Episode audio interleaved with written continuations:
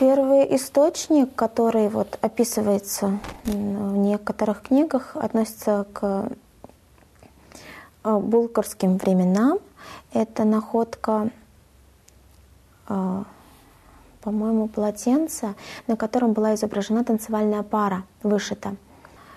Но что касается современного современного татарского танца в таком понятии фольклорного, который мы сейчас видим, он все-таки идет от XIX века. То есть в XIX веке появляются первые упоминания, то есть э, проводятся первые фольклорные экспедиции.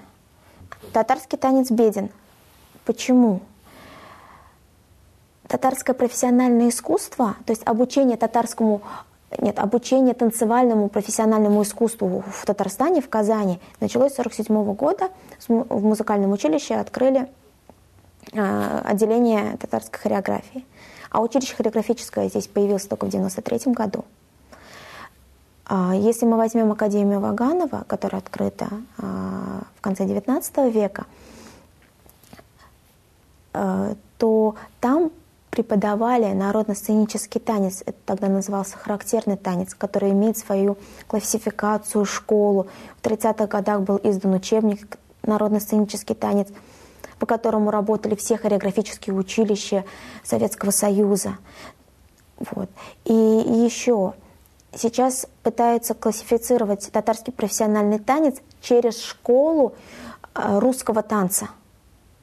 Но он же отличается – да, в татарский танец были привнесены э, движения русского танца, но мне кажется, то, что татарский танец, он схож все-таки с танцами тюркских народов, с теми же танцами Средней Азии, и где как раз-таки очень развита национальная школа национального танца. То есть там во всех школах, если есть урок того же узбекского танца все проходят этот урок по определенным канонам. У всех есть первое положение, второе, третье. И оно зафиксировано, и, и изданы книги. И что интересно, написали книги татары, которые жили там.